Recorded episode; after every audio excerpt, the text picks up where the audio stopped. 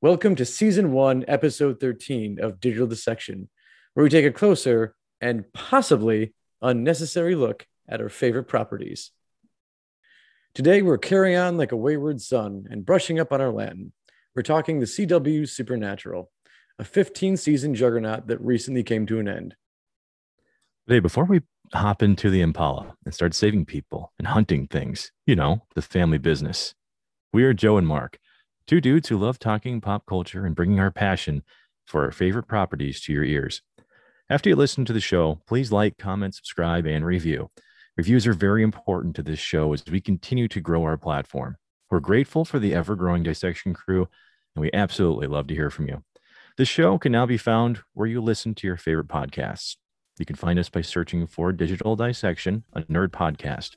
If you're not following podcast websites, you can also find us on YouTube as well as Facebook and Twitter by searching at Digital Dissect One. Our social media sites share more pop culture news and current information, so feel free to join the conversation.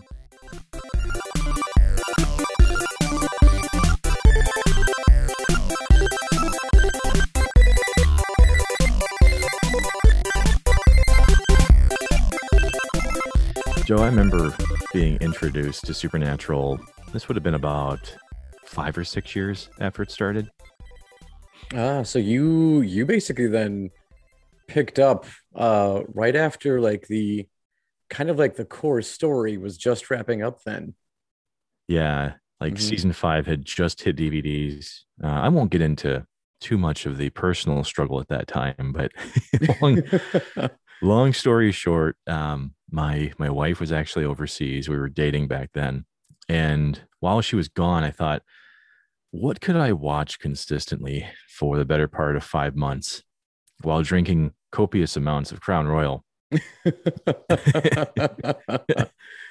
and yeah, what would enter but five seasons of Supernatural ready to greet me as a friend? And uh, oh, yeah, my wife actually gave me the first four seasons to watch uh, when she left. So I dusted off those DVD box sets and got hooked almost instantly. Yeah, and I think it's a I don't know, kind of kind of poetic how you you polish that off with whiskey too, given the choices of one of the uh the main characters. I'm pretty sure he'd probably take the same route as you. Yeah, yeah. I felt that you know what, even before I knew the context, there was just a mm-hmm. a bond there that that you know was formed very early on. Um, but mm-hmm. I think the best thing about Supernatural though is that there's there's something about the show that can appeal to pretty much any audience. Mm-hmm. Um, now the the show itself is built on some you know pretty core like core pillars, not even just from a plot standpoint, but also from the folks that were involved in actually making it though. And Eric Kripke, who at that point in time, uh, who is the creator of the show, was only known for, I believe, the WB's Tarzan. I think that's what he was. Uh, his most recent credit was when he first pitched the show. Oh wow, I I don't think I ever watched Tarzan. I'm gonna be completely. I don't honest. think anyone. No. Yeah, I don't think yeah. anyone ever watched Tarzan. yeah, I think I think the CW itself actually forgot that show was ever on air because it's like you see like a lot of their older stuff pops up in syndication or on streaming websites, and Tarzan is not one of those things. oh heavens, no. Yeah, and that's actually a really good story to tell. Is how he pitched Supernatural to the network because you know, originally it was supposed to be about this uh, traveling like reporter, mm-hmm. and and he would run into monsters across the country. And so the idea of this, you know, uh, time zone traveling person or persons, you know, this was always in the DNA of the pilot. Um, but the WB thought, and which I thought was smart on their behalf, was to mm-hmm. say, well, people have seen this like reporter trope before. Yeah. And to put all those expectations on someone who you know has no training and fighting things and mm-hmm. you know let's let's not ask people too much here to accept from day one um, so i think he, actually on the spot he came up with the idea of two brothers so it was like he was in the pitch meeting with wb and just goes but wait instead of a reporter it's actually two, two brothers. brothers. ooh yeah ooh family trauma we can yeah. do this we People just are, yeah we just need to get two two kind of hot boys or gentlemen to go in that form to get people excited about the drama and you've got a you've got a winning show right there. Yeah, yeah. Can we have them Mhm. pop their shirts off? You know, Yeah, and we've we've got a few we've got a few guys in mind because they're already already filming for for us. yeah, this is true. Mhm. Um, yeah, Jensen Ackles was on Smallville, wasn't he? Yeah, yeah. He uh he had a role that was meant to be longer. I think he came in, I think it was like he was in season two or three of Smallville, and he was supposed to have uh, I'm leaning towards three, maybe even four now. But anyway, he was supposed to have multiple a role that took place over multiple seasons. He was like a student assistant coach like thing, which a completely unbelievable scenario was really dumb. Um, who is a, a love interest of Lana that was supposed to be kind of a a barrier for Clark, and then because he was offered the role on Supernatural, he they ended up having to write the character out sooner than they anticipated. So he dies at the end of the season that he's in. Geez, spoiler alert, folks. Yeah, sorry. So if you haven't gotten that far in Smallville yet and you see Jensen Ackles, don't get too attached. he's not around for very long. well, and then then Jared Padalecki, who plays um, you know, Sam Winchester, he would actually be on I think Gilmore Girls, wasn't that Yeah. what he And yeah, his so- name was Dean. Yeah. Hilariously. Oh. yeah, I didn't I didn't know Yeah. that. Uh like I found that out years after the fact. I was watching um with an ex uh, uh who enjoyed Gilmore Girls. We were watching it, and then of course I see uh Padalecki on there. I'm like, oh hey, that's Sam. And the first thing he says is, "Hi, I'm Dean." I'm like, "Nice disguise, Sam. Real original." You're not fooling anyone. Yeah. Yeah, it would be funny though because um, this is one of the the stories that circulated quite a bit when uh, season 15 was wrapping up for Supernatural. But um, you know, Jared Padalecki and Jensen Ackles actually both you know screened for the part of Sam, and the uh, the creators of the show when they basically had their decision making, you know, who we're going to pick, Mhm. they didn't really have anybody that they thought was a good fit for Dean. And they thought that both of these guys could knock Sam out of the park. And so it was like a chance encounter with one of the producers, and they go, Well, wait a second, why don't you just have Ackles play Dean? yeah, like, if you you can't separate with both of them, just just keep both of them. Make one of them Dean. That makes sense. Yeah. That's yeah. a good idea. Brilliant. Yeah, dude, it- it was just as crazy as the improv of making the characters brothers. Like all of a sudden, mm-hmm. someone just goes, "Yeah, make Ackles Dean. He can handle that." and next thing you know, yeah, yeah, history's made. So, yeah, that early improv in the series was kind of funny. But you know, people that they roped in for this series, though, um, who kind of helped solidify uh, the series, would also kind of happen by chance because Mhm. um, you've probably seen the name Bob uh, Bob Singer in the credits for the show quite a few times Mhm. um, and they, they use his name is literally one of the characters Bobby Singer later on. Yeah, which is Um, also a fun thing later on in one of the episodes with Bob Singer and Bobby, but we'll get to that later. Well, this one is funny because Mhm. Bob Singer was um, pretty much at this point a well-established TV, you know, uh, executive producer. Um, and you actually, if you're if you ever go back and watch Lois and Clark, um, There he was, yeah, he's on that Mhm. show too. He was also on V, and another one that I can't quite remember. But um, some of the humor that came into the show is attributed to Bob Singer because I think it was episode four is where he stepped in, Mhm. and uh, whoever the the the guest director was for that episode, person just for some reason couldn't do it. They pulled out, and Bob Singer got the call up, and they said, "Hey, can you do us a solid here?" Um, so he steps in, kind of weaves some, you know, some off the cuff humor into the series that they would become known for later on. You know, Mhm. um, you know, like because they they still relied on a good amount of method acting in this show to keep things relatively serious, right? There's a lot of drama in it. There's um, some pretty you know hard topics that come up. Um, but yeah, yeah. So Bob Singer kind of uh, vaulting into this just accidentally, right? Like he's he's a big part of the foundation of the show. Um, and then I guess the other person that I wanted to give a little bit of credit to here before we kind of dive into the the core show itself was Kim Manners. Um, I'm not sure if you remember seeing his name uh, pop up, but he would pass away in 2009, and him and Bob Singer uh, were basically talking to each other during one of the episodes because Kim Manners was only part time on the show, and Okay. he was helping out with the cinematography of it. Mhm. And Bob Singer realized in the very early parts of the show that he's like, I can pretty much tell when Kim Manners is here. because the shots look like Mhm. they're supposed to you know the the show just looks brilliant when we get to Mhm. the actual cutting room floor so he's like so finally him and kim manners meet up after um one of the episodes and it's like yeah you need to be here full time yeah, all the time, man. Like, you- what you're doing is great and it needs to be permanent. so please, Yeah. please stick around.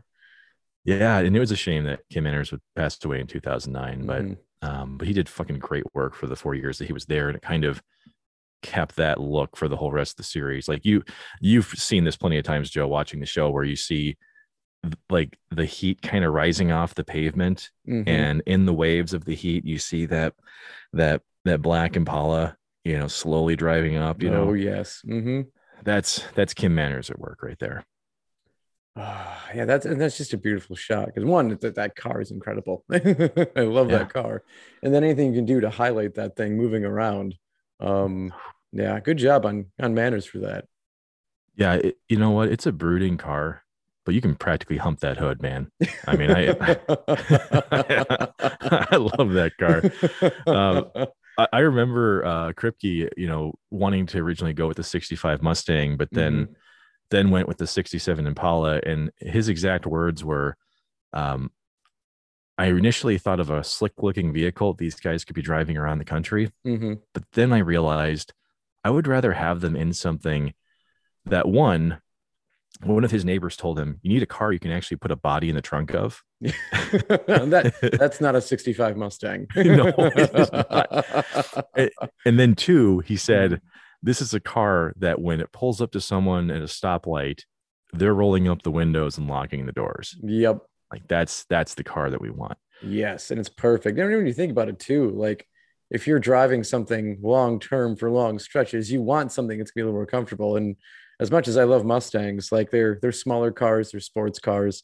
It just doesn't make sense that they'd be traversing the country in that vehicle. Um, So Mhm. the Impala just makes way more sense.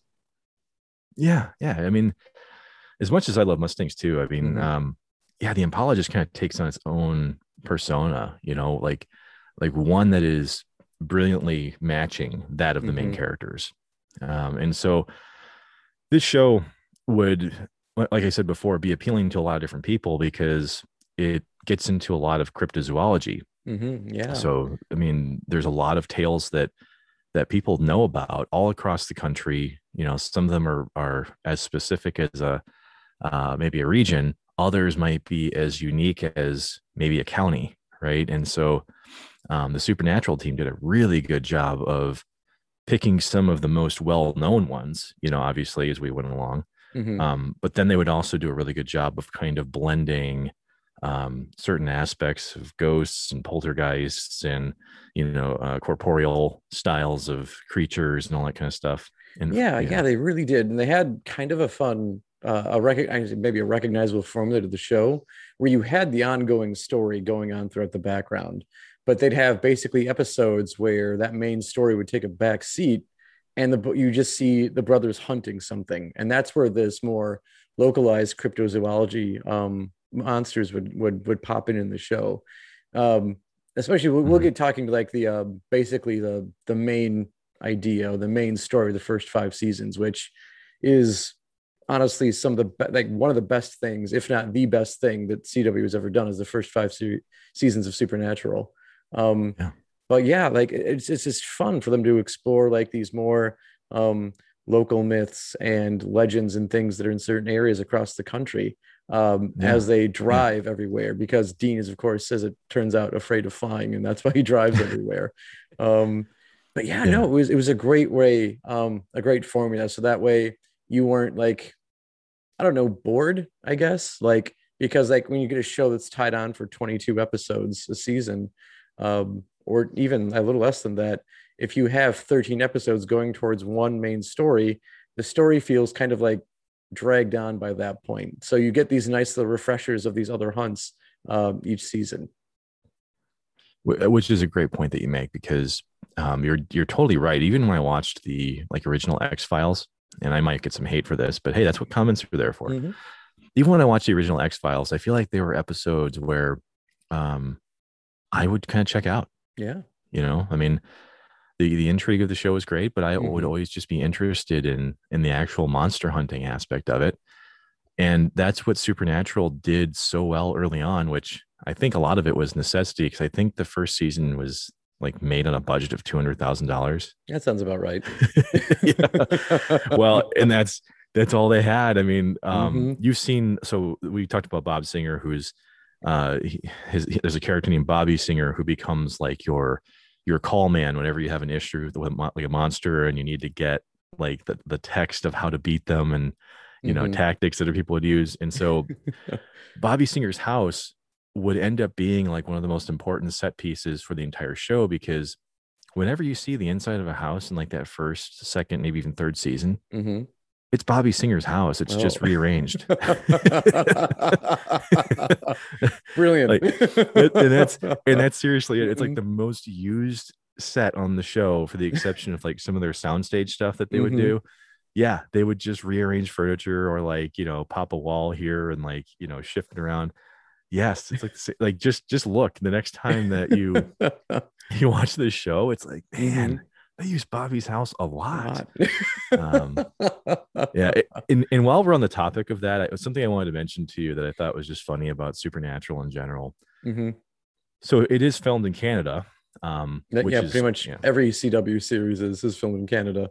Yeah. Oh yeah. Yeah, Mhm. absolutely. And and uh so one of the funny things about being in Canada is obviously they love their deer up in Canada, Mhm. uh, just like we do here. But if you look at the set dressing for this show, there's a couple things that usually always happen uh, on these sets that you can look for.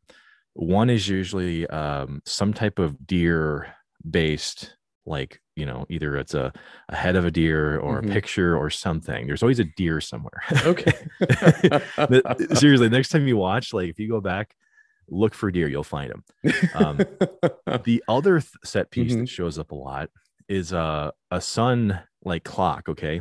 okay. So it's a clock that has like, you know, the rays of the sun kind of shooting off of it. You see it everywhere in the hotel rooms, in the houses they're at.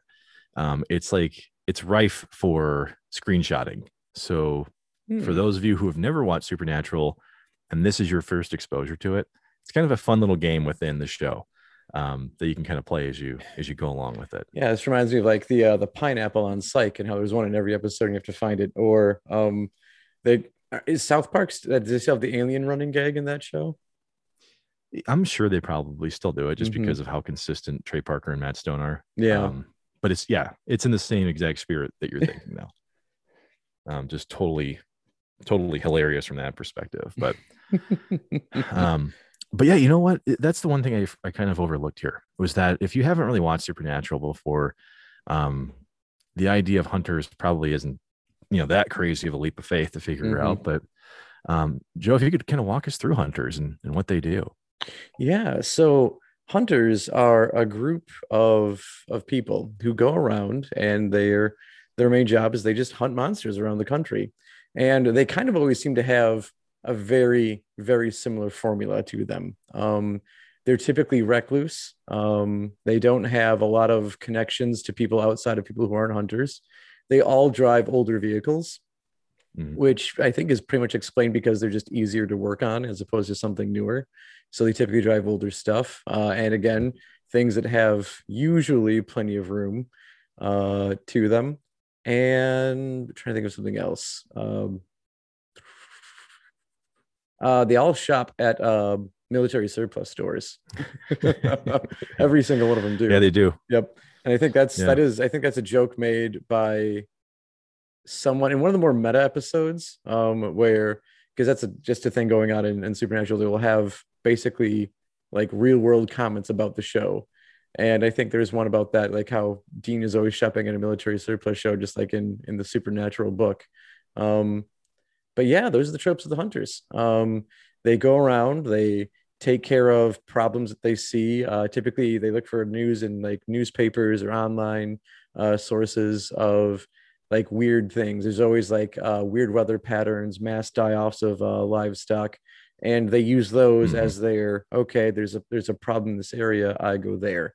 They also typically have um, like I don't want to say necessarily well thought out or elaborate covers, but they always have covers that there's some sort of law enforcement when they step in. They're pretty good about Mm-hmm. making fake IDs. Um, they have within the network of hunters, they use each other as, oh, this is my, this is my, uh, like my boss or my higher up in, in the FBI, uh, which is typically how they get into like any like police investigation. They say I'm FBI or I'm CIA, and they have their fake Mhm. IDs with them. Uh, but that's how they go around doing their business is they just look for problems. on problems. the topic of oh no, go ahead.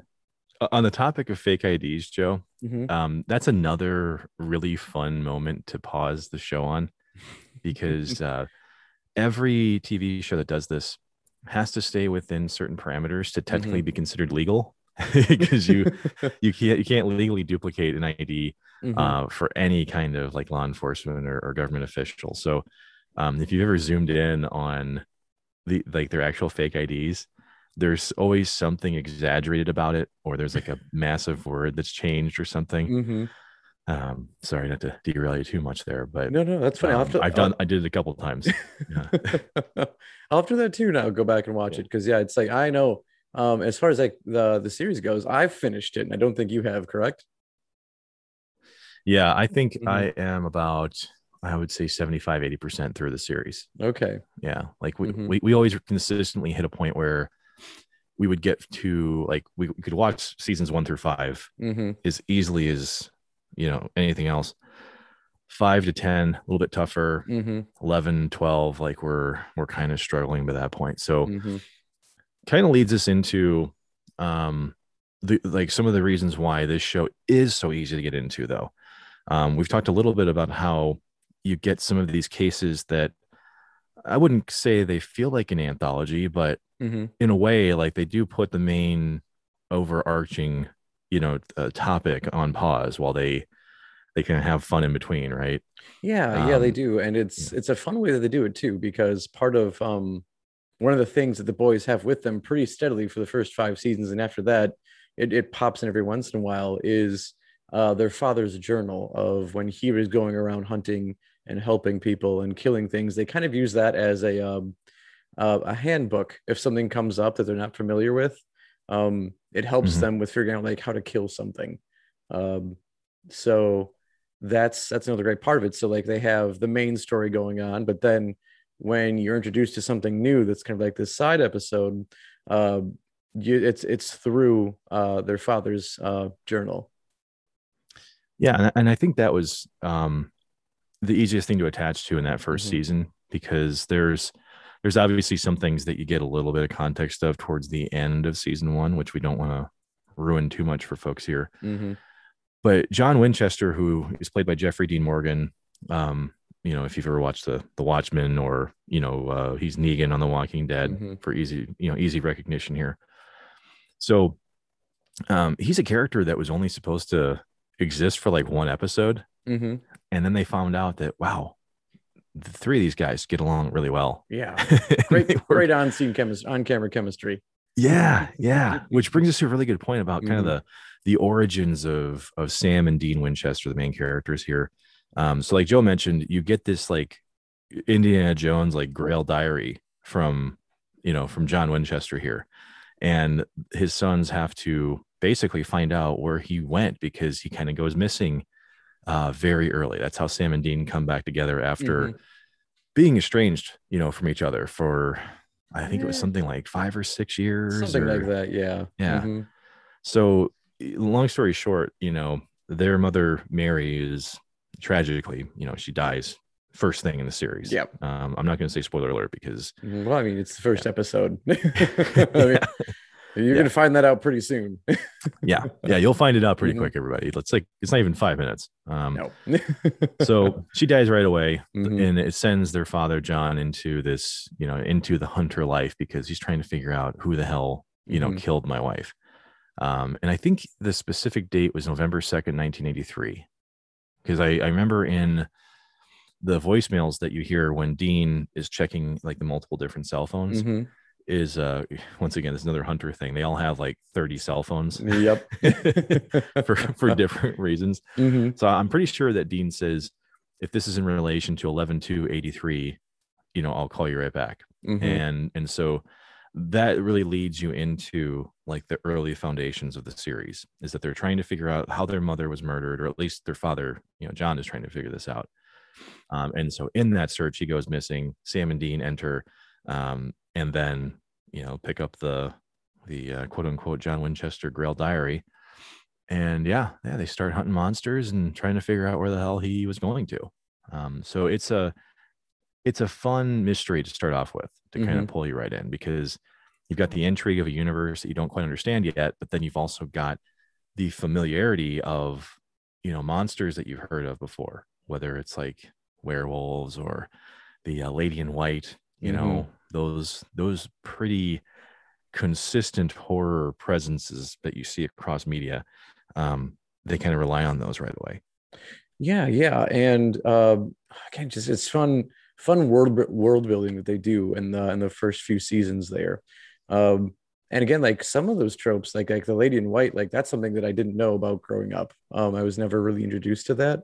And then, Mhm. like after I watched the show, the more I kind of see it like everywhere, and you realize that it's a really, really big, um, like um, sightings or, or like um, a paranormal thing in both uh, the lower United States and through Central America of these Yeah. uh, ghostly women who either go after uh, single men or like children uh, for various reasons. But they do a really great job of exploring a lot of that that local lore uh, as they're going through their dad's journal trying to find him, um, Mhm. Which really kind of brings us into um, that that like that kind of like the five year plan. Um not like you know a, bad adam sandler movie where you've got sid who's got a five year plan and ends up working at a hooters uh, within the first year of working with uh, knowing him. Um but the original vision for this show was to only go five seasons. So it was going to be a, a direct starting point with what we talked about with uh, their mother being killed dad goes missing and they're spending time trying to find dad and figure out why mom was killed. And like you said, Sam and Dean start off estranged because as you find out through the seasons, Dean has a lot of respect for their father, whereas Sam like really doesn't. Like he really did not get along with their dad. And you figure out at one point, Sam says, you know, fuck all this, I'm leaving. And Yeah. he goes off to college to live his own life. And that's where we kind of the story picks up even in the first episode. You uh you get the uh the death of their mother and then you see um i think the boys and the dad then it's several years later and it's dean coming to where sam's going to college saying hey dad went on a hunting trip and hasn't come back. Um so that way it just sounds like to anyone else like oh like their dad just went hunting. None the wiser. That means monsters or demons uh, it's probably like a bear or deer or something and he just hasn't phoned in so the boys are going to go check on him. Um but that's where like this trail of like breadcrumbs starts them to try and track down their dad. And after finding their dad you kind of get this much bigger picture of what's going on. Yeah, and and you start to find out too that John Winchester knows far more than he ever lets on, mm-hmm. which is what really pisses off you know Sam because you know Sam's obviously smarter than Dean, right? Yeah. Like like Mhm. Sam's just kind of brilliant. He's yeah, I think he's meant to be a, what a, he's going to medical school. Is that what he's doing? it was either medical school or, or, or law it was one of the two things Yeah, I know he's he's like is it Berkeley? I think he goes to Berkeley or something berkeley like that. yeah Mhm. So I mean, Sam is very smart, very intuitive, and so him and his dad just kind of clash no matter what. Mhm. and yeah dean just kind of falls in line and and believes everything he says and trusts it you know and so um the fact that john knows more than he tells you you find that out and it kind of carries you through that first season Mhm. um, right up until the beginning of season two.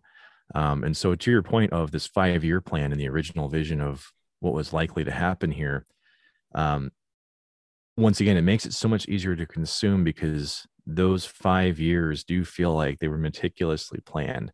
Yeah. Um, there's not a whole lot of stray details or um, yeah things that happen where you kind of raise an eyebrow and and i mean it keeps you pretty grounded within the rules that they set It really does. And then one thing that they do really well is uh, you can say like a, a raising of stakes or power scaling uh, through those first five seasons. Um, and when I say power scaling, when you look at the monsters or the things they're fighting, you'll see at first they, they, they struggle with vampires and werewolves um wendigos and like a few like different uh skin i think skinwalkers was one of them. Mhm. but then like the big bad of season one is a demon and a demon is very very difficult for them to deal with.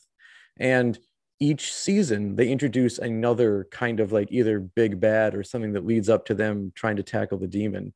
And it's all it all of it makes sense. Like um they have uh demons and eventually um you'll get to angels. Um and even you figure out like the angels aren't necessarily always nice um which is fun is that the Yeah. angels are actually kind of dicks um as it turns out but yeah. it is great that like you see this and then there's a constant struggle with those two that consistently those are the two like hardest things for the uh for the heroes to deal with um and that that kind of gets lost and- after the yeah. first five seasons but no go yeah go ahead Well, yeah, and it definitely does get lost after yeah the first five, but you know during the early uh, portions of you know the first five seasons here, Mhm.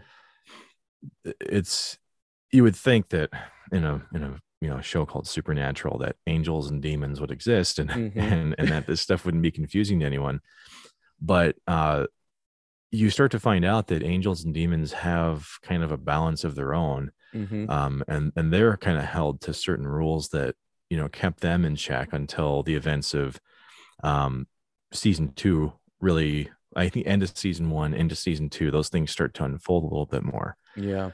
Um, so it, it it's it's kind of similar to the same reason for why ghostbusters works so well. Mhm. you know you're you're introduced to elements that um at first can feel random but like you said they they power scale. They they follow a trajectory that you know you're slowly introduced to.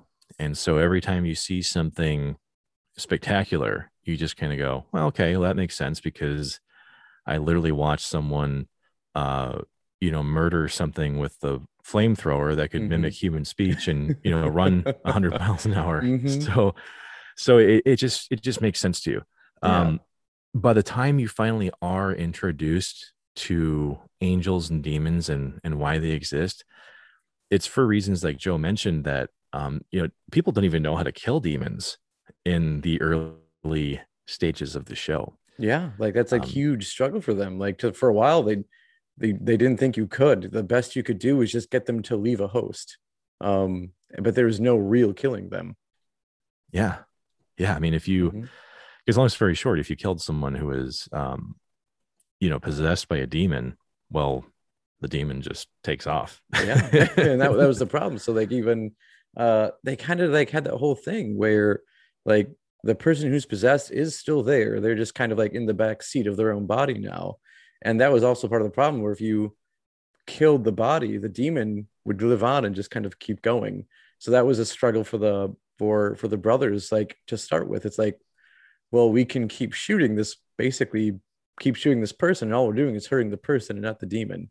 Except they was I did I'm trying to remember, did they have the Colt to start with? Or is that something they No. got? No, they didn't have it right away. they didn't have the so Mm. yeah so so basically the creator of of uh, Colt armament Samuel Colt himself Mhm. um, we find out in the early portion of the series that there's there's a handgun that he created that can you know literally kill uh, any supernatural creature for the exception of like two specific ones yeah.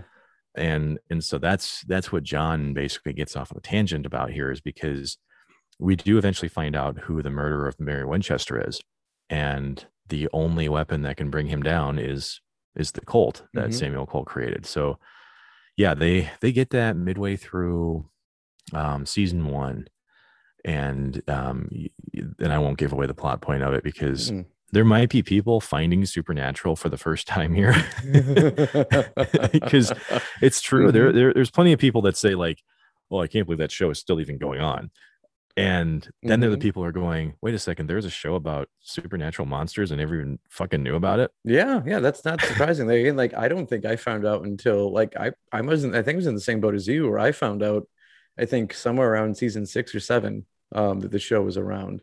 I mean I knew it was Yeah. around in the background, but like what I think what got me into it is my brother started watching it um during season five. And at the end of season five, it's like, hey, there's this really great show about these two brothers that drive around in an old car. Mhm. um killing monsters like yeah sure i'll check it out and then i i saw it later and i I had to know more and I had to go back and watch it. And obviously, like there are going to be people who are in that same boat, but just in a longer, you know, period of time. Mm-hmm. And as far as like, yeah, sometimes you can't believe a show goes on for 15 seasons, but uh, the reason why was basically the fandom kept it going and they wanted more. Well, and and these these first five seasons, I think, are the, I mean, they're the critical reason for that. And yeah, it's not just that you're introduced to this fight between good and evil. I mean, mm-hmm. you're you know who the good guys are and the bad guys are for oh, the majority yeah. of the first 5 mm-hmm. seasons. Mm-hmm. It's it's not like how we talked about in Assassin's Creed, where sometimes you don't really know who has the moral high ground here. Yeah, you know. But um, in this one, mm-hmm. I think that's what actually makes the the good and evil balance, though, um, a little more palatable, is because sometimes we actually get introduced to characters who, yeah, they're evil, mm-hmm. but they all still have rules that they have to yeah. follow. Mm-hmm. You know, like like the Crossroads Demon, for example, that um, is an integral part of season three, um, where people make deals with demons mm-hmm. to gain something in life, whether it's you know fame or you know extreme talents or mm-hmm. trading for someone else's life with theirs. Like these are things that the Crossroads Demons can allow people to trade for and they have to do it in a very specific way. Yeah and it's again another i think it's a good way of just introducing again that like that the levels of difficulty or stakes being risen because before um the crossroads demons they basically just interacted with like low level like more or less thugs of of hell with the regular demons other than of course uh, the demon that killed their their mom um or mm-hmm. the, yeah, the demon yeah, Azazel. Um, he's yeah. he's got yellow eyes. The Lover ones have black eyes, and then the the Crossroads have red eyes. And it's just a nice subtle way, or probably a low budget way, of showing these different levels of of authority through hell, and how the Crossroads demons are just more difficult to work with, or more difficult to take down. Mm-hmm. Yeah, yeah. Well, mm-hmm. but it, it's kind of a, a, trademark issue of a lot of um, we'll, we'll call it like comic book movie mm-hmm. properties where like you just have the mass of of things that are trying to kill you you mm-hmm. know whereas in supernatural there are a lot of specific characters even though they're bad guys here mm-hmm. that that like you mentioned there's a ranking system there's there's a constant power struggle in hell that these demons are always consistently fighting over right mm-hmm. um and so it's it's really cool to see those motivations and what they contribute towards. Um, because each time we're introduced to a high level demon or mm-hmm. or someone who is trying to bring on what we find out is actually the biblical apocalypse you know mm-hmm. that's a very big part of these first five seasons yeah and and so we get dedicated time understanding the motivations of each person yeah. or each character. And it is really great like you said like the uh it kind of seems like the demons are just more or less like kind of going after themselves uh or just like they're they're vying for power amongst themselves. And it seems like this almost like lower squabble going around um but they're still powerful uh within their own right and there's also kind of almost like a void of power within hell because again according if you if you go with like the the biblical version um lucifer is locked away um, which is what they they go with. So hell's almost kind of like this free for all, uh, mm-hmm. when more powerful demons may be eventually taken out as things go along, and then you get the angels um, coming in as mm-hmm. well, uh, because like you said, we're working towards uh, the uh, the big thing in season uh, these five seasons is that they're working towards the biblical apocalypse. So you've yeah. got heaven and hell with their ongoing battle, and as you meet the angels, they are what you would seem to be inherently good is what you would think because they're angels and that's just kind of what you're led to believe but it turns out they're much more about order and duty than they are really anything else um, yeah and um, despite being tethered to those things mm-hmm. they're just as much in a state of disarray as hell is because god you know the creator here mm-hmm. he's also kind of stepped away yeah he's so, yeah he's yeah. he's checked out. Mm-hmm. he's he's on a vacation. He's doing his own thing. Yep. and and so yeah, you've you've got mm-hmm. these you know um, quote unquote good versus evil, right? Yeah. But they're doing the same things. Like they're they're both doing some pretty bad things um, to push forward their agendas. Mm-hmm. And so, you know, Sam and Dean end up finding themselves smack dab in the middle of it and having to play both sides. I mean, it's it's it's it's definitely like a, a, a tug of war that occurs for the better part of you know three seasons here. Yeah, yeah, absolutely. And it's some some of the best three. I mean, I think it's the best. Honestly, it's the best three seasons of that show. Um, when the angels show up and they're really pushing towards um, the the apocalypse here. And uh, one of my favorite episodes is just uh, one particular archangel attempting to get the boys to more or less follow the role that is supposed to be set out for them because you find out that they have a a role in the apocalypse as it turns out I'm not going to say what it is because then I don't want to give everything away. But the boys don't want to take their role in the whole thing because, of course, the apocalypse means the world's going to end, and that's what mm-hmm. they they don't want that. Um, despite the fact that that's been that role's been given to them. So there's a particular episode where they have reality warped, and they do make friends with an angel eventually, and they assume that what's warping reality happens to be something they've fought before.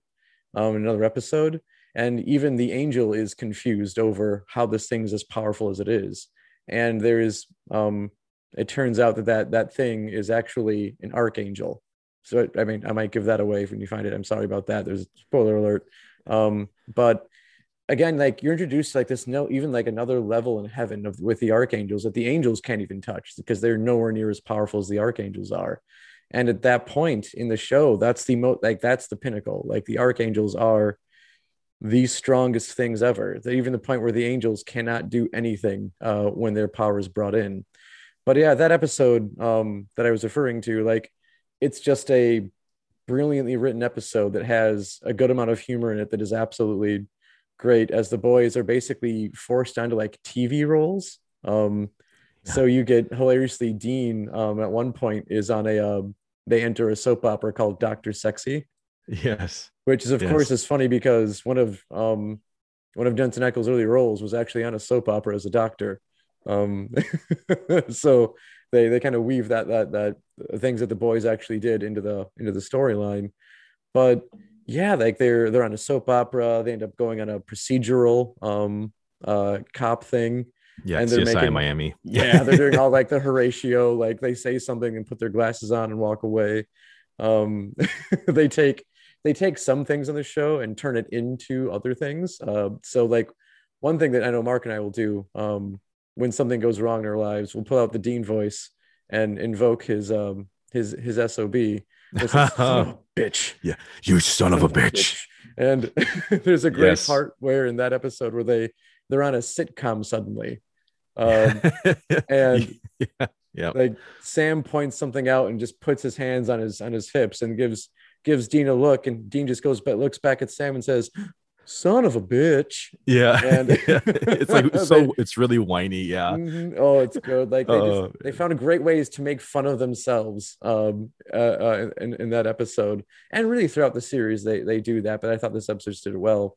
But it was an episode that at first seemed like it was just kind of off to the side, but really moved this big five year plan forward. Well, and that's kind of drawing back to the the conversation about Bob Singer and roping in some of the natural talents of these actors that can be very comedic, but then also remember that you you are in a drama about two brothers that are trying to figure out mm-hmm. their place in the world. And this specific episode that you mentioned, uh, it, it taps into this idea that you can't fight what fate has chosen for you to do. Mm-hmm. And so what's really emotional about this is that throughout this this five season journey, you actually don't just get the present story that helps you understand what fate these two are tied into. You also get to travel back in time mm-hmm. to, to understand how it gets set up. And then you get to go into the future and see what happens should they fail. Yeah. And so it's God, it's tremendously hard hitting when you realize just how much it tears apart the brothers because, you know, like we said, they're estranged at first. They come together over the seasons. They they find family again. Mm-hmm. That bond gets created. It gets consistently tested, and it's heartbreaking. I mean, it's it's absolutely heartbreaking at times, and uh, and I, I think that's one of the hardest hitting aspects of this five year plan that Eric Kripke created. Whether it was, you know, obviously it was improv. Whether whether or Mhm. not uh, anyone wants to argue that, we're we're welcome to debate it in the comments section that no one comments on. But hey, it's it's it's really the strength of those five seasons. Um, y- You've got a really brilliant storyline to follow, a lot of emotional weight, but you also have a lot of fun getting there too. And now back to the show. Digital Dissection, a nerd podcast, is not filmed in front of a live studio audience. So we have the original five seasons wrap up, and on paper, that's where they wanted to stop. Um, but that's not what happened because the fans just wouldn't let it. You basically had such a massive fan base for the show. They they didn't want the show to end after five seasons. Yeah, so we had what we called the five year plan, and now we have what's called the non five year Five-year plan. so from an organizational standpoint you know eric kripke kind of steps down uh, Mhm. into a lesser role i think he's still like an, an ep or something um, so he's still contributing to the show Mhm. obviously but you know near the end of season five though you have what should be a definitive end possible cliffhanger yep. and then they immediately resolve the cliffhanger before season five's even done Oh yeah. They're like, oh yeah, we're not ending. Oh wow, okay, here we go. Um, what can we do about that? yeah yeah just kidding Mhm. But Th- but then th- then you get into into season six though Mhm. a- and this doesn't ruin it a whole lot for folks but you finally get some reprieve for you know sam and dean or at least Mhm. at least strongly on dean's side where he's not living the hunter life Mhm. anymore you know he's found a a dynamite gal and settles down and uh, and so he's mowing his lawn he's he's you know hamming it up with his neighbors and Mhm. you know he's he's living life and so some of the complaints about the non five year plan here is that you can kind of tell that we're getting into storytelling that i don't think they knew where it was going to end or or they're kind of on that um borrowed time Mhm. you know type of thing so we get some disjointed storytelling Yeah, and I think a big part of that is because like of the structure of the first five seasons, we talked about that that scaling of power of of like the bads for each season just went up, up, up. And then where season five like stops, there's really only one other really powerful being out there to go with, and that's that's God uh, itself, uh, who's been absent this whole time, because you've you've ended the archangels who were stronger than all of the demons um and then okay we've only got one other thing we can go with based off of our biblical structure we've built and i mean you can't just have god be one season uh for the show because the show's going to keep going. Um it was renewed for multiple seasons after that. So it's like well we can't just have Mhm. god right away next. Like you've got to do other things. And i think it was that in between god thing they're like well what, what do we do? Yeah well Mhm. and and so like we've we've already been introduced to um you know a couple standard biblical topics in you know in in seasons one through five. So obviously heaven and hell i don't think we have to explain that to people. Mm-mm. Um but we we do get to understand the rules of both heaven and hell. And so that's pretty well fleshed out. That makes sense. We get into season six. Suddenly we're learning about um, how monsters were created. And that's actually not a bad part of this. You, you kind of find out that there's li- literally alphas of each of the big bad monsters out there. Mhm. And they were all kind of created in the beginning of time. God kind of goes, "Ooh, Oof. Oops. yeah, what, what- was, I, was I drinking that night? Oh, what the fuck bad, was I doing?" fam. yeah, like, like wow, that that uh, that did not look good the next morning. Oh no, this was uh, yeah, this sounded better. Uh, looked better on paper than in execution. So yeah, Yeah, have to go. We have to put you guys somewhere. yeah, and Mhm. where would they go? but purgatory. Oh yeah, good in between place. Yeah. hmm Otherwise known as the distance between uh, Illinois going across Iowa, or otherwise Mhm. known as the the uh, eastern 75% of Kansas. Oof, Um, yeah, if you've and then nothing against those states, but if you've had to drive those states, I mean, it's just flat nothing. Yeah, seriously, Mhm. it's it's it's it's it's literally like me wearing a pair of jeans, guys. It is so flat that you're You know, you do not have to worry if those jeans are level. Let me tell you. But but yeah, we're we're introduced to purgatory, and long story short, purgatory kind of becomes like the the largest battery of Mhm. like supernatural energy because of all these things that are just kind of trapped in there. yeah. And the idea of that's not bad. Mm-mm. you know I, I thought that was actually a, a really you know, really consistent and cool idea i think it was just the the fact for me that the the air is out of the balloon for a lot of season six because you have such an emotional weight i mean you get you get like the most reasonable origins of all of the character motivations that wrap up in season five Mhm. so season five season- also gave us ass butt, the greatest insult of all time. Yes. yes oh my god dude uh misha collins that dude so he he plays one of the most popular angels um on the show Mm-hmm. Castiel. castiel Mhm. yes um and he's which he's yeah, so not human that he doesn't understand human life and human basically anything. He doesn't know our Yeah. ways, not at all. Let alone uh, our our profanity. well but but just like you know just like any character that's learning about you know humanity for the first time like Mhm. his his portrayal of castiel is just fucking adorable hmm Um, so uh, one one funny story about Misha Collins and the character of Castiel. Um, so he's modeled after Constantine, um, Mhm. you know, pretty popular, you know, comic book uh, character. So that's what his like entire outfit's based around. Um, they ended up having to use like anywhere from like 80 to 100 different trench coats for him uh, over over the course of the series. And um but for him though he was also like like uh john winchester. He was only supposed to be in the series for you know a couple episodes. Hmm so misha collins said there's a couple of regrets that i have one is making his voice as deep as it was Oh, that had yeah, that had to kill him. Yeah. he said if i knew it was going to kill my voice for the next 10 years hmm would have picked something different Yep, that's right up there with Um, like Hugh Laurie developing an actual limp after playing House for so long.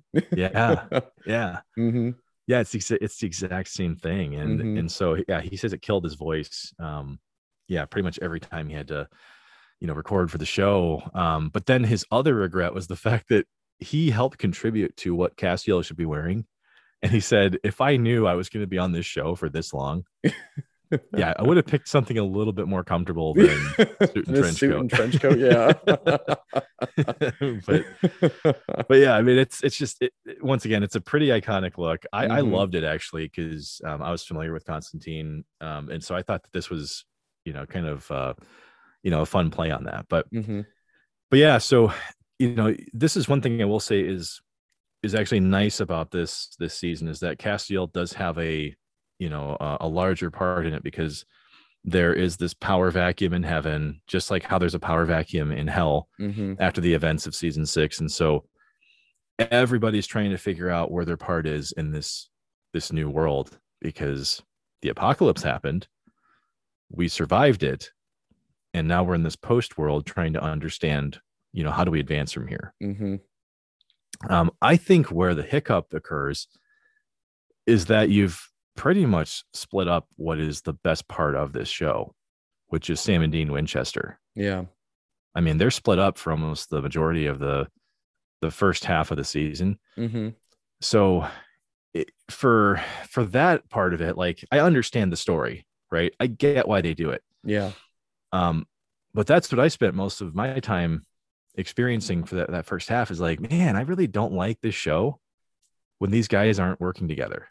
Yeah. It's there was they had the formula there with the uh the brothers having to figure things out together. And again, like it really focused on I guess an adult family orientation, not like the it wasn't family oriented in the fact that, you know, uh, they learn something each episode, and then a small violin solo breaks it down, and we learn the lesson all together.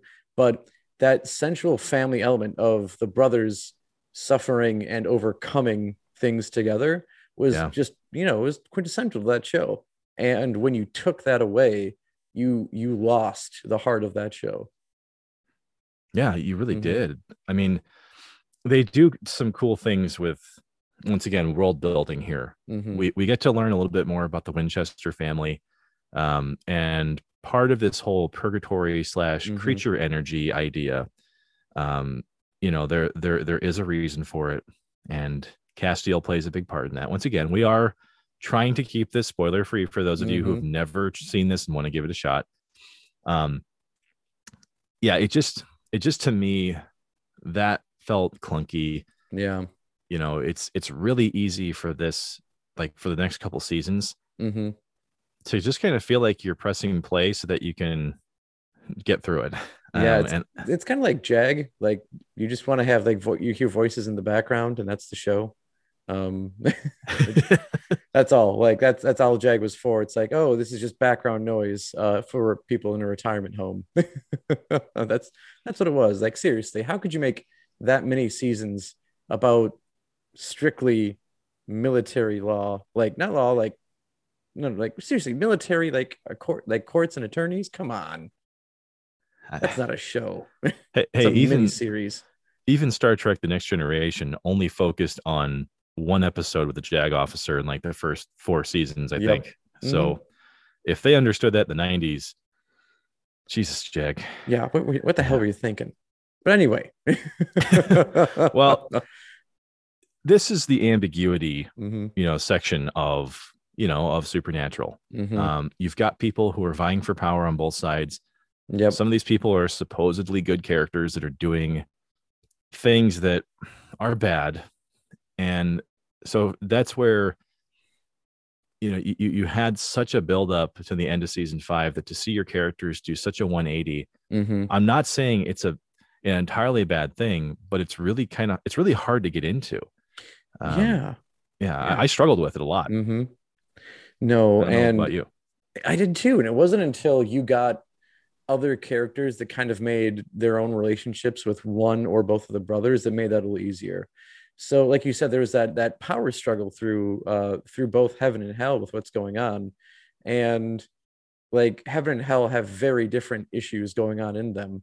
Uh hell is diff- is a, is a is a power vacuum because uh Lucifer is is caged uh or not present so you have like basically this king and a king of hell who's uh, just in charge of running things while they're gone. So just basically the demon who's successfully killed any other demon standing in their way, and that's where we get Crowley coming in. And yes here we have a very very like good endearing character where it's you know he's bad, but you would much rather have him in charge than anything else um, going on in hell. And that's more or less where the boys end up with Crowley and how they get into bed with him, uh, figuratively, is that they don't like Crowley, but they understand that not having Crowley in charge hurts them a lot more than anything else. Yeah. And you get Yeah. like a fun relationship that's built with um, Crowley and Dean. Because at one point, Dean actually becomes a demon himself. We won't necessarily get into how that happens, but Dean and Crowley have like basically kind of relationship that Sam and Dean had before before that happened. So you get this other fun dynamic between those two that's built. And i think that's kind of where it feels like your your attention's kind of divided here Mhm. um, because you've obviously got Castiel, who is you know he's a he's a pretty strong character. He kind of is a scene stealer, Mhm. but then Mark Sheppard, who plays Crowley, um, for those of you who don't know, you know who who Mark Sheppard is. I mean, he was in uh, Firefly, Mhm. um, and he kind of plays like a you know like a low level uh, mob boss in that. Um, and God, I'm trying to remember where else I've seen him. He, I know you haven't seen him in this because I know you're not the biggest fan of the show, but he was uh, in the first two-parter uh, episode of uh, Matt Smith's second season as Doctor as Doctor Who. Hmm. Um, he played a he played an FBI agent, which was also a fantastic episode of that where you had um, aliens who, as long as you're looking at them, you knew they were there, but as soon as you looked away, you completely forgot about them. And so, so it's like quantum particles, right? exactly, quantum particles. Yeah. But yeah, no, Yeah. he had a great, great role in that show for the two episodes he was in. And and the same thing goes here. I mean, Mhm. uh, you know, he he plays a really good uh really good part in this. Um, and once again, scene stealer. Mhm. Whenever Crowley is on screen, this dude is the center of attention. I mean, he he's he's sadistic to a point where Mhm. it's reasonable. That that's the part that I always always thought about him. Like, yeah, he's being sadistic and he's doing something Mhm. really bad here, but but you're kind of rooting for him. yeah, I see why he's doing this. You know, and Mhm. and uh, it's so the point you're you're making about uh, the power vacuum here. So like the highest ranking angels in heaven are kind of dispersed or dead at this stage, Mhm. right? Yep. The same thing goes for hell. Like like the knights of hell are either completely missing or hmm um, you know, or lost to time, which I don't want to ruin too much there. But I mean, all of the other power players that were, you know, big name demons, Mm-hmm. seasons one through five, yeah, they have all kicked the bucket or they're somewhere else. Yep. So, so yeah, Crowley is like the the operations director for for Hell, and I mean, you actually kind of feel for the guy, which Yeah, especially when his mom yeah. shows up. oh yes, Yeah. which is which is another uh that that's one of the good decisions that they make here. Mhm. um, is to take what's essentially a character that we didn't know how long he'd even be around for. Um, this is a pretty consistent aspect of the supernatural universe is that when fans like a character or they like a, a trope or something, it keeps showing up. Yep. Like the, the creators of the show know it and they they know what the fans want and they keep bringing them back. Yeah, yeah, and uh, and Crowley is easily one of those. Um, and I know what how I don't know how I'm blanking uh blanking on his mother's name. She's a witch, red hair, very Irish. Oh yes. Um, yeah, damn it. This is one of those cases where yeah, where I I don't remember hmm right offhand, but I, I consistently call these my 3 a.m. Thoughts. I think it's Rowena. Yeah, it's Rowena. Rowena. There yeah. it is. I got it. Yeah. Um, and again, where she when she was introduced as just this this powerful witch, and again, like she like when she was on screen, like she was supposed to be a villain, but you just couldn't help but root for her. Um, because the actress does such a great job with the character that you want to see her succeed and want her to keep coming back, even if it means it's kind of at the expense of the main two characters. Yeah. Yeah. I mean, it really is. Um, Mhm. and I, I have to ask myself, you know, once again, who is who is the inspiration behind fleshing out these relationships? Um, because uh, Ruth Connell, there, There we go. three, three in thoughts. Yeah, Ruth Connell, who plays Crowley's mom, hmm um, those two have just like this this delightful banter and and a relationship that Mhm. you can you can tell it's it's playful hmm but that the two of them have never trusted each other at any point in their lives like they they're they're consistently at a point where you're you're always wondering is one of these going to screw the other one over Yeah, yeah. and It's uh they they, they have a, even a subtle way of doing that because um like Crowley, that's not his birth name because as you've come to find out, demons always like they, they most of them start out you get the ones that were fallen angels, but then it also turns out that if a human soul is warped enough, it becomes a demon. So Yes. Crowley was originally human. So that's how he has this birth mother, Rowena, who is I think 300 some odd years old, but his birth name was Fergus. So she never ever calls him Crowley. It's always very Fargus. yeah and he Farragus yeah Hates it.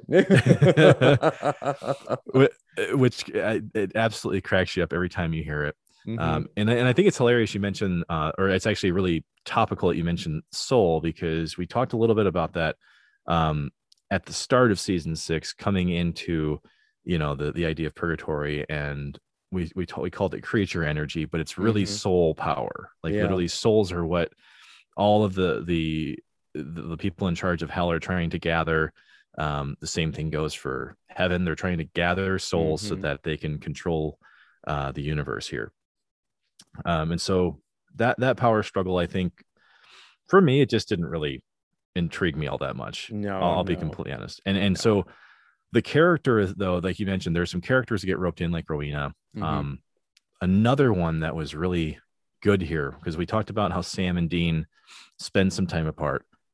One of the really strong characters that gets roped into this is Benny, uh, who is a vampire, um, and him and Dean end up having to escape purgatory together um, because Dean ends up in purgatory after some pretty uh, awesome events with Mhm. um, with the Leviathan, um, which once again we're kind of going biblical here, digging deep, um, Yeah. yeah, And to find some creatures. Yep, they are because I mean the Leviathan that we get in the show are nowhere close to what's represented biblically, but it was it was a name and it served a purpose. And that's a season that's where like I mean the Leviathan season really does split the fan base quite a bit. I personally thought it was weak, but like I really liked the main villain of that season. Um Mhm. but yeah, other than that, no. Um, we we we leave the Leviathan, uh, who were introduced again as a power scaling thing because angels had issues with the Leviathan, whereas they didn't have any issues with the with the demons. But yeah, after the Leviathan story is is settled, we get to um, Dean's time in purgatory, where he meets Benny the vampire. And what comes up, one of the things that Dean really struggles with throughout the series is like differentiating between really anything with the monsters they fight. Like in his mind, it's a monster, it's it should die. But then you get Benny, who is a monster. And yet Dean, for the first one of the first times in the series, realizes that not all monsters are bad necessarily. and and that's that's why that's one of the the strong aspects of this is that you do finally see Dean start to trust the creatures he's been hunting his whole life. Yeah. Um, there's some ambiguity there. Um, one one thing I did want to get to before we got too far away from it, though, in the biblical sense, Leviathan were described as like teeth that Mhm. were basically surrounded by darkness, Mm-hmm. like just jagged, disgusting teeth uh, that you can look into and you just it's just fear, right? Yeah. There's just really these these and on top of that, giant like sea creatures too, I believe. Yeah, uh, yeah, Yeah, yeah, mhm. yeah. But like in the biblical sense, like this is Mhm. what this is what Leviathan were based on Mhm. and so yeah like so that's why you, you find out the relationship between leviathan and purgatory is because well they're some of the most powerful creatures that got sent there Mhm. um but one th- one thing i do want to mention to you joe before we completely get too far ahead here the leader of the leviathan uh is played by actor james patrick stewart Mhm. who is actually a seinfeld alum Oh yeah. Oh, he uh Desperado man. Yes He's, he is the desperado guy. Uh, so I, I I could not look at Dick Roman and not think, Oh, oh, my yeah. god, that's the desperado guy. Mhm. um, but uh, so the, the Leviathan storyline and you know Benny and Mhm. Purgatory and all that. This is where we start to get into um, some of the storytelling where like you're introduced to like major enemies that pop up for like a third of a season Mhm. sometimes a half of a season and and so you never really quite know like what's the actual threat here Yeah. because you remember when eve got introduced right Yeah. That was that was when uh, we were figuring out more about, you know, the uh, um the alphas, that Eve was the mother of all the monsters. And you thought that like she was gonna be like the, the main thing they were gonna hunt for the season. And what was it, like five or six episodes later? She's dead. yeah yeah she appears for like a, she's like a subsect of season Mhm. six Yeah. and you're and you're thinking like oh my god like she she could legit be a legitimate threat to this universe Mm-hmm. and then she's gone Yep, gone. uh, was that was that the same season? Uh, yeah, that's the same season where like Dean actually travels back in time to uh, actually get the Colt back. He just takes it from the past. Yeah he actually goes into the the, the old west Mm-hmm. right uh, it's the uh it's one with the phoenix i believe Yep, and that's where we we get the fantastic Dean line of "You just yeed your last haw." yeah Uh, Whi- whi- which I will say for for some of the gripes we have about Mhm. the, the like the the the next five years, right? The non five year Mhm. plan.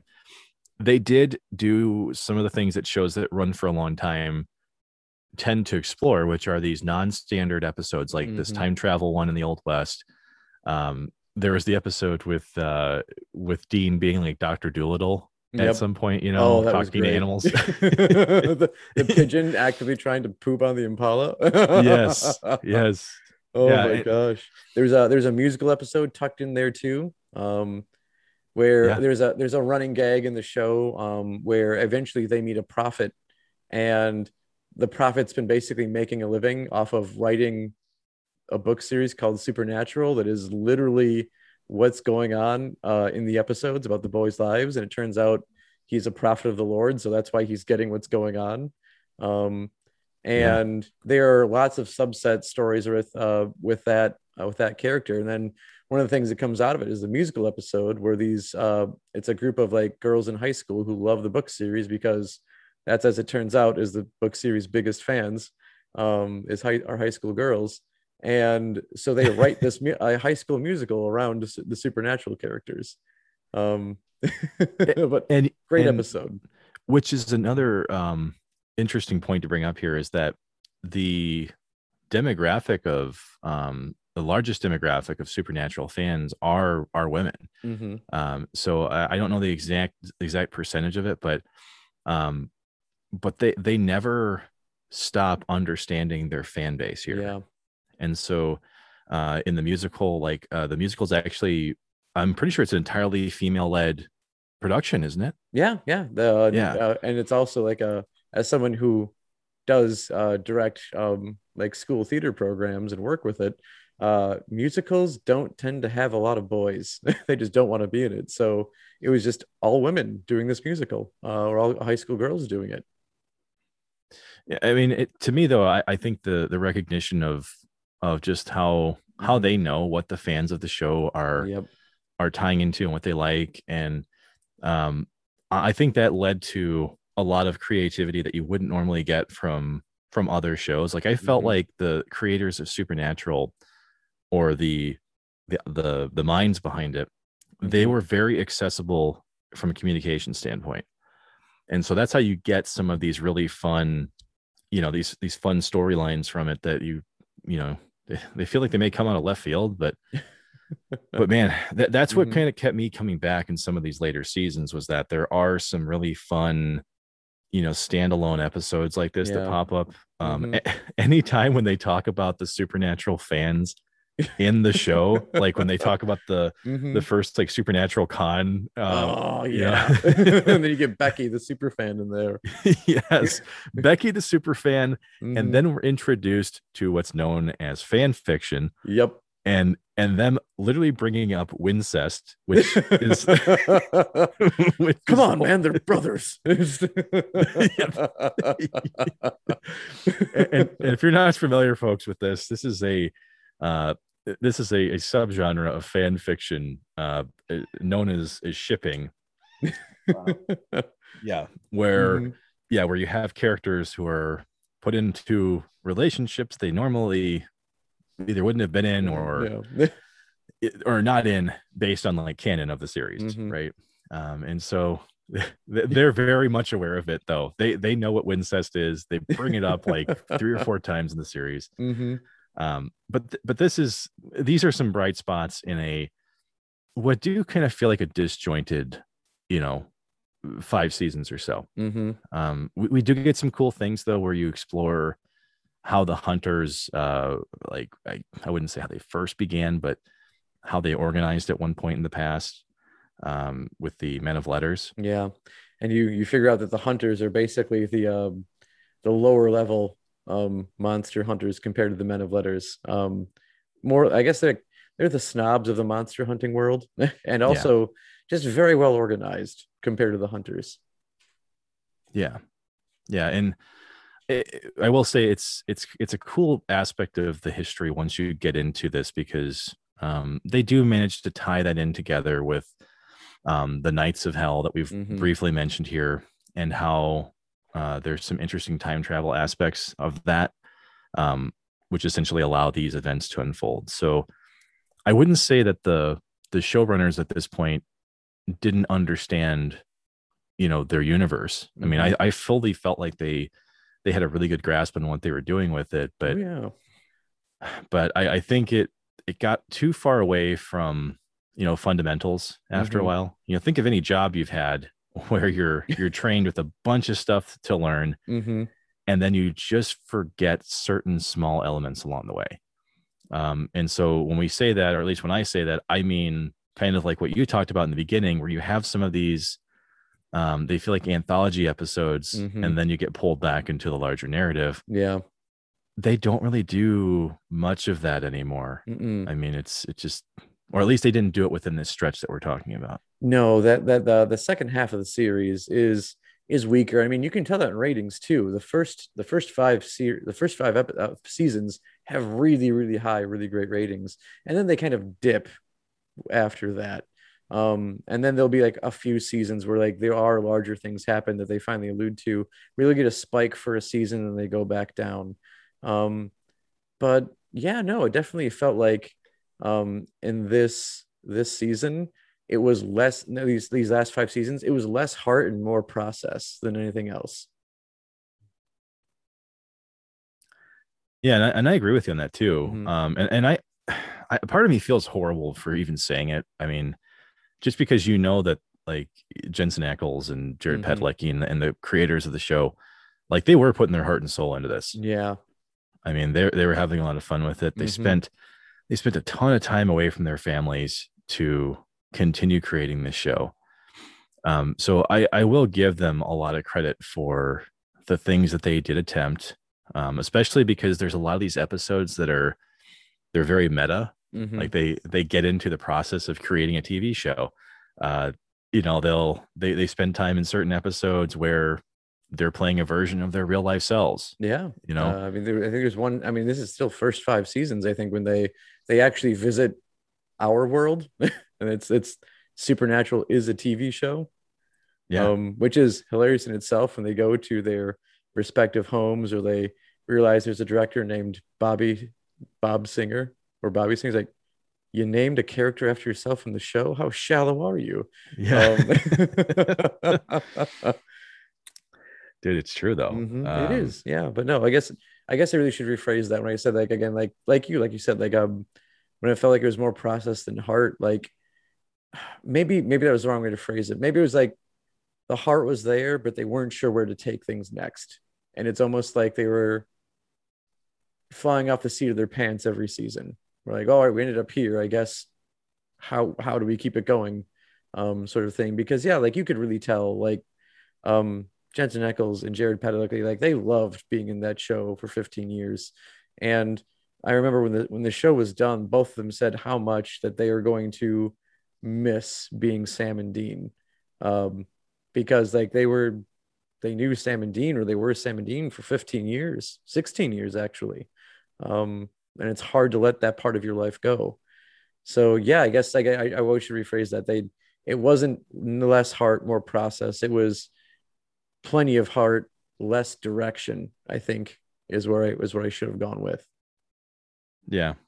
Well, I, I what, what I what I do love in the later seasons here, there there is the episode uh The Root of All Evil, Mm-hmm. where Dean thinks that the source of all evil Mm-hmm. is found in a vegan bakery. oh my gosh, Um, yes. And and then they actually reference oddly enough the Mhm. uh changing channels episode that you mentioned um where they kind of learn their purpose through Mhm. starring on these different tv shows and dean one of my favorite lines from dean winchester from the entire series is you know who wears sunglasses inside blind people and douchebags I still think of that one. If I ever if I ever walk into a building, like my sunglasses need to come off because I'm not blind and I'm not a douchebag. yeah i mean th- so we, we when joe and i were writing this episode we both said we're not going to ruin Mhm. how supernatural ends Mm-mm. we what we did want to do was get into why this series did work so well and even with some of these gripes in we'll call it the second half or the whatever you want to call it the middle third here. Mhm. reg- regardless of that the writers never forgot you know who these these Mhm. characters were and so um, that is a consistency that even despite some of these uh, questionable plot choices and you know um, I, I don't want to call them off seasons because I I don't hate them, right? No, like I, no, I don't no. hate these, Mm-mm. but they just they just feel so different from the original ones. So, um, but yeah, they never forget who, the characters. They've always been very strong with with the Mhm. characters and the relationships uh, along the way. Yeah, absolutely. I want to say the same thing. Like I didn't, I didn't hate the the, the second half of the show. The back, I guess you- you're going to go to the back nine of it. Um, but again, like it just those first five seasons, there was just purpose, there was direction, there was character development, and when you get to the second half of the series, um, it's kind of like, yeah, just what do we do next? because um, the apocalypse was supposed to be the end of everything, and then when it wasn't, you kind of keep going. Um, and it's something that happens a lot to like really popular network shows. Um, Mhm. and to bring up Smallville again, like you had two leads on that show basically leave after so many seasons, and it was their, it was basically their choice to leave because they kind of felt like the show had run its course. Um, you had uh, Kristin Kreuk, uh, who played Lana Lang on Smallville, who was basically just like like I would like to have it be on a show like HBO stuff, like an HBO one where it's it's it knows it's going to be five seasons. So it's got a very very like well thought out well planned story for those five seasons and where it's going to start where and where how it's going to end. Um and that's that's kind of like what the original plan for supernatural was and when that plan was not it was successful to the point where they actually had to add on to the plan um there wasn't like all right let's just plan what the next five seasons are going to be like these will lead to this I just felt like it was, yeah, they were just okay. What do we do this season? All right, what do we do this season? It's just the um, what's the big bad this season, um, sort of thing.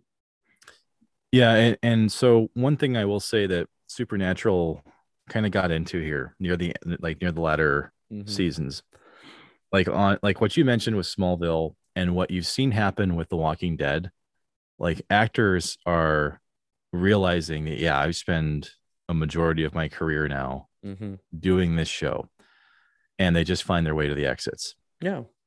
the only person that really happened with and i'll i'll call this like a a sin of the creators of the show because they Mhm. haven't really said what happened here mark sheppard who played crowley uh, he did leave the show and no one has really disclosed exactly why that was Okay. um, he's obviously still big friends with like all the actors and they Mhm. they still take pictures together and have fun but but that was one one character who left the show we were like okay like he, he was one of the stronger aspects of this Yeah. and so you had to wonder if in these latter seasons if okay well maybe that's the case like maybe they don't even know how to direct certain characters anymore Mhm. because they just don't know Yeah. um other characters uh one of my favorite ones uh here was uh rufus turner Oh, um, Rufus was great. yeah yeah he Mhm. loved his johnnie walker was it blue label i think And yeah, Uh, Blue Label. Mhm. yeah like like rufus was one of these like tough as nails uh hunters that Mhm. bobby had a very tumultuous relationship with um bobby singer the you know earlier mentioned uh you know like he's like your go-to guy if you need to kill Mhm. a demon or something and you don't know how to do it well rufus was like only briefly utilized uh early in this in the series they bring him back for you know a few episodes and then they you know then and then he's gone Mhm. and and this would happen with several of the prominent hunters that they do introduce you to along the way Mhm. Um, and so to me it did start to feel like okay yeah we don't maybe we just don't know what to do with these characters anymore like Yeah. the- and i'm not saying the main ones i just mean Mhm. the supporting cast here Yep. um, and so it became more and more evident um, the longer that we went with it so it almost got to a point where you have to create brand new characters because we've dismissed so many others already Mhm. and so, but I will say this though the first five seasons of that show, uh, I would put it up there with like a mythical status of like the first three seasons of Arrested Development. Yeah. Like they're Mhm. they're both yeah they, they both have some of the strongest aspects of those universes or the properties, and people will almost always look back to those and say, like this is the essential viewing Mhm. of these series. Like, so go and check them out. And that's that's honestly what we're doing here too. we're, we're, we're, we're like we're telling you if you absolutely need to be sucked into something, bury yourself into it. Mhm. the first five seasons of Supernatural will do that for you if you have any kind of interest in like these cryptozoological or, or cryptozoology, uh, you know, based topics. That's something that you're gonna love. Um, if you're even so much into ghosts or anything like that, Mhm. you'll these first five seasons are fantastic. And I would say, Joe, that I can I can consistently watch the first 10. Oh, easily. Yeah. Um, so I guess like looking at at wrapping things up here, um, when you look at those first 10 seasons, um, what are some of your favorite moments, like looking back on on the road that the boys traveled? uh, for me it's it's any of the episodes that involve going back in time to see how Mhm. john winchester and mary winchester lived before the boys because there's a couple of them in there uh, where you get to see the origins of like john buying the impala Mm-hmm. um, and then some of these other time travel episodes you get to see how mary's family uh, was was organized and how they were originally hunters themselves and john never knew it like those were some of the coolest um, aspects of the series because dean goes back in time and you know gets to witness all this and so for me i i don't want to give these away because they're Mm-hmm. they're not just like emotionally weighted episodes they're just really fun ones too Yeah. um and so those those for me are, are really strong um and then otherwise uh the slow burn that was azazel's army Oh yeah. You know recruiting Mhm. the yeah recruiting the children that all fit certain profiles and giving them the powers like you know sam ends up getting Yep. those were also some of the strongest um storytelling aspects of supernatural Mm-hmm. Completely agree. yeah yeah what about you Um, uh, mine, mine, uh, probably boil down to mo- most of them actually are not like they're very memorable episodes, but probably not the most like plot building. I don't know some of them are plot building. Uh, actually, I should take back. They are they're pretty big plot building ones. Um, the one I said before about the uh the boys having to figure out their role in the apocalypse and how that's done um by by an archangel is a, is a favorite. Uh, other than that, the mystery spot great episode. it's tuesday again Oh my gosh. My Tuesday alarm is still the Heat of the Moment by Asia, and it will never stop being that song for that reason.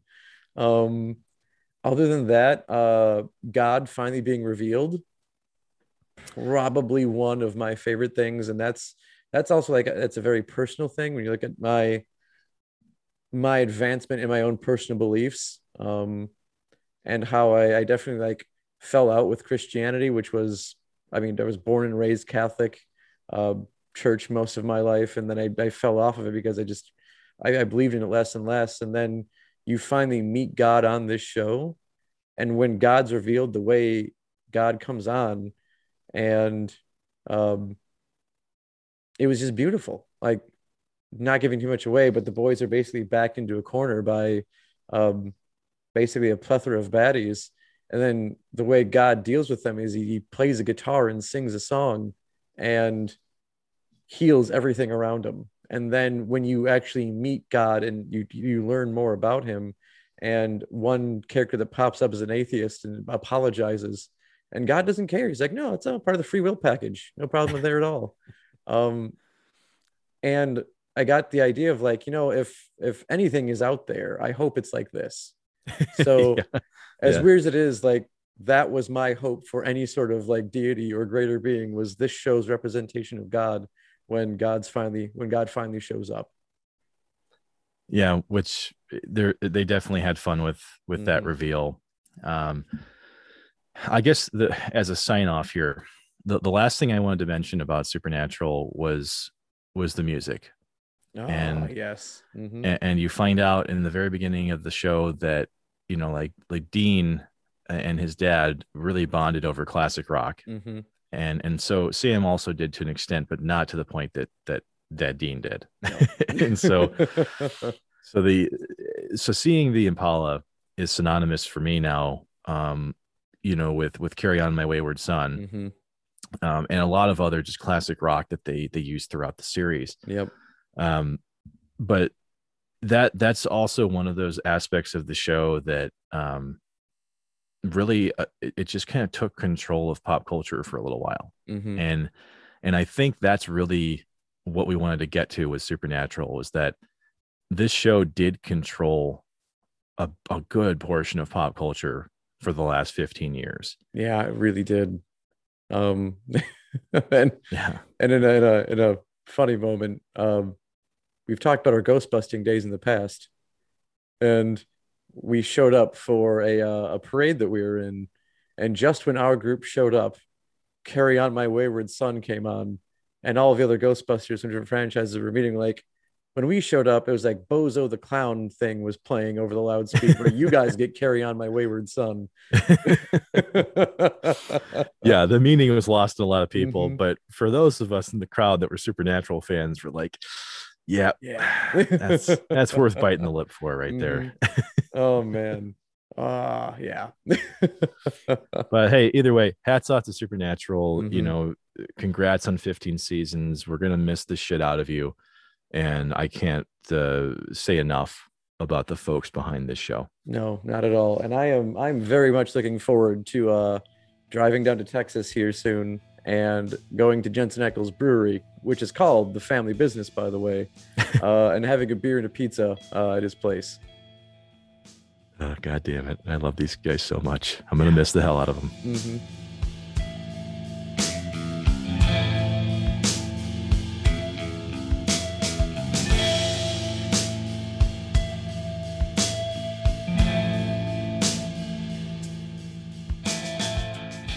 thank you for listening for, to our conversation on Supernatural. There's a lot to be thankful for in this series as it was made by a very passionate crew that believed in what they were making. If you enjoyed this topic, why not mention this show to people who may enjoy as well? As we mention often, please comment, subscribe, and leave a review. This critically helps our show to continue. We love our listeners, and we'd love to keep bringing you more content. Join us next week for some justice as we dig into the cinematic history of Judge Dredd. We're big fans of the 2012 reboot and think it's an absolutely criminal act that we haven't seen more of that character in popular media. We need more Dredd. And we believe, on good authority, Karl Urban will even do it for free. And until next time, keep on dissecting.